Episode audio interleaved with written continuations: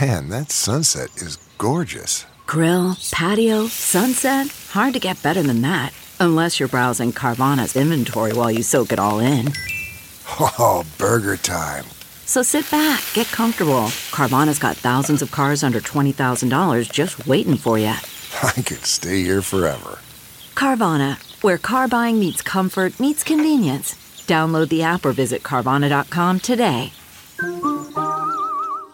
Good morning, I'm Blair Lede at Fox two with your Saint Louis news, driven by Bommarito Automotive Group. A fire overnight forced the evacuation of a hotel in Arnold. That fire started around midnight. It was at the Pear Tree Inn on Drury Lane in Arnold. Firefighters got a nine one one call about the fire. They struck a second alarm to bring in more units to fight the fire. Everyone got out safely. Guests were allowed to go back inside once the smoke was cleared. Know before you go, MoDOT is closing I sixty-four in both directions between Grand and I forty-four. Weather permitting. That's so crews can set girders for the Ewing Bridge over the interstate. Crews will start closing ramps in both directions of I sixty-four starting tonight at six thirty. Everything is expected to reopen by five Monday morning. And the city of Ferguson quickly names a new police chief. Frank McCall Junior has been promoted, effective immediately. He was the department's assistant chief. Former chief Jason Armstrong is leaving. He's been on the job for less than two years and will be the chief in Apex, North Carolina. McCall is the fifth police chief in less than seven years. From the Fox two Weather Department, temperatures will warm into the eighties by midday and reach the low nineties by this afternoon. Several rounds of strong to severe thunderstorms are expected this evening. Heavy rain, strong winds, and intense lightning are the biggest concerns. There will be several rounds of rain and thunderstorms both Saturday and Sunday.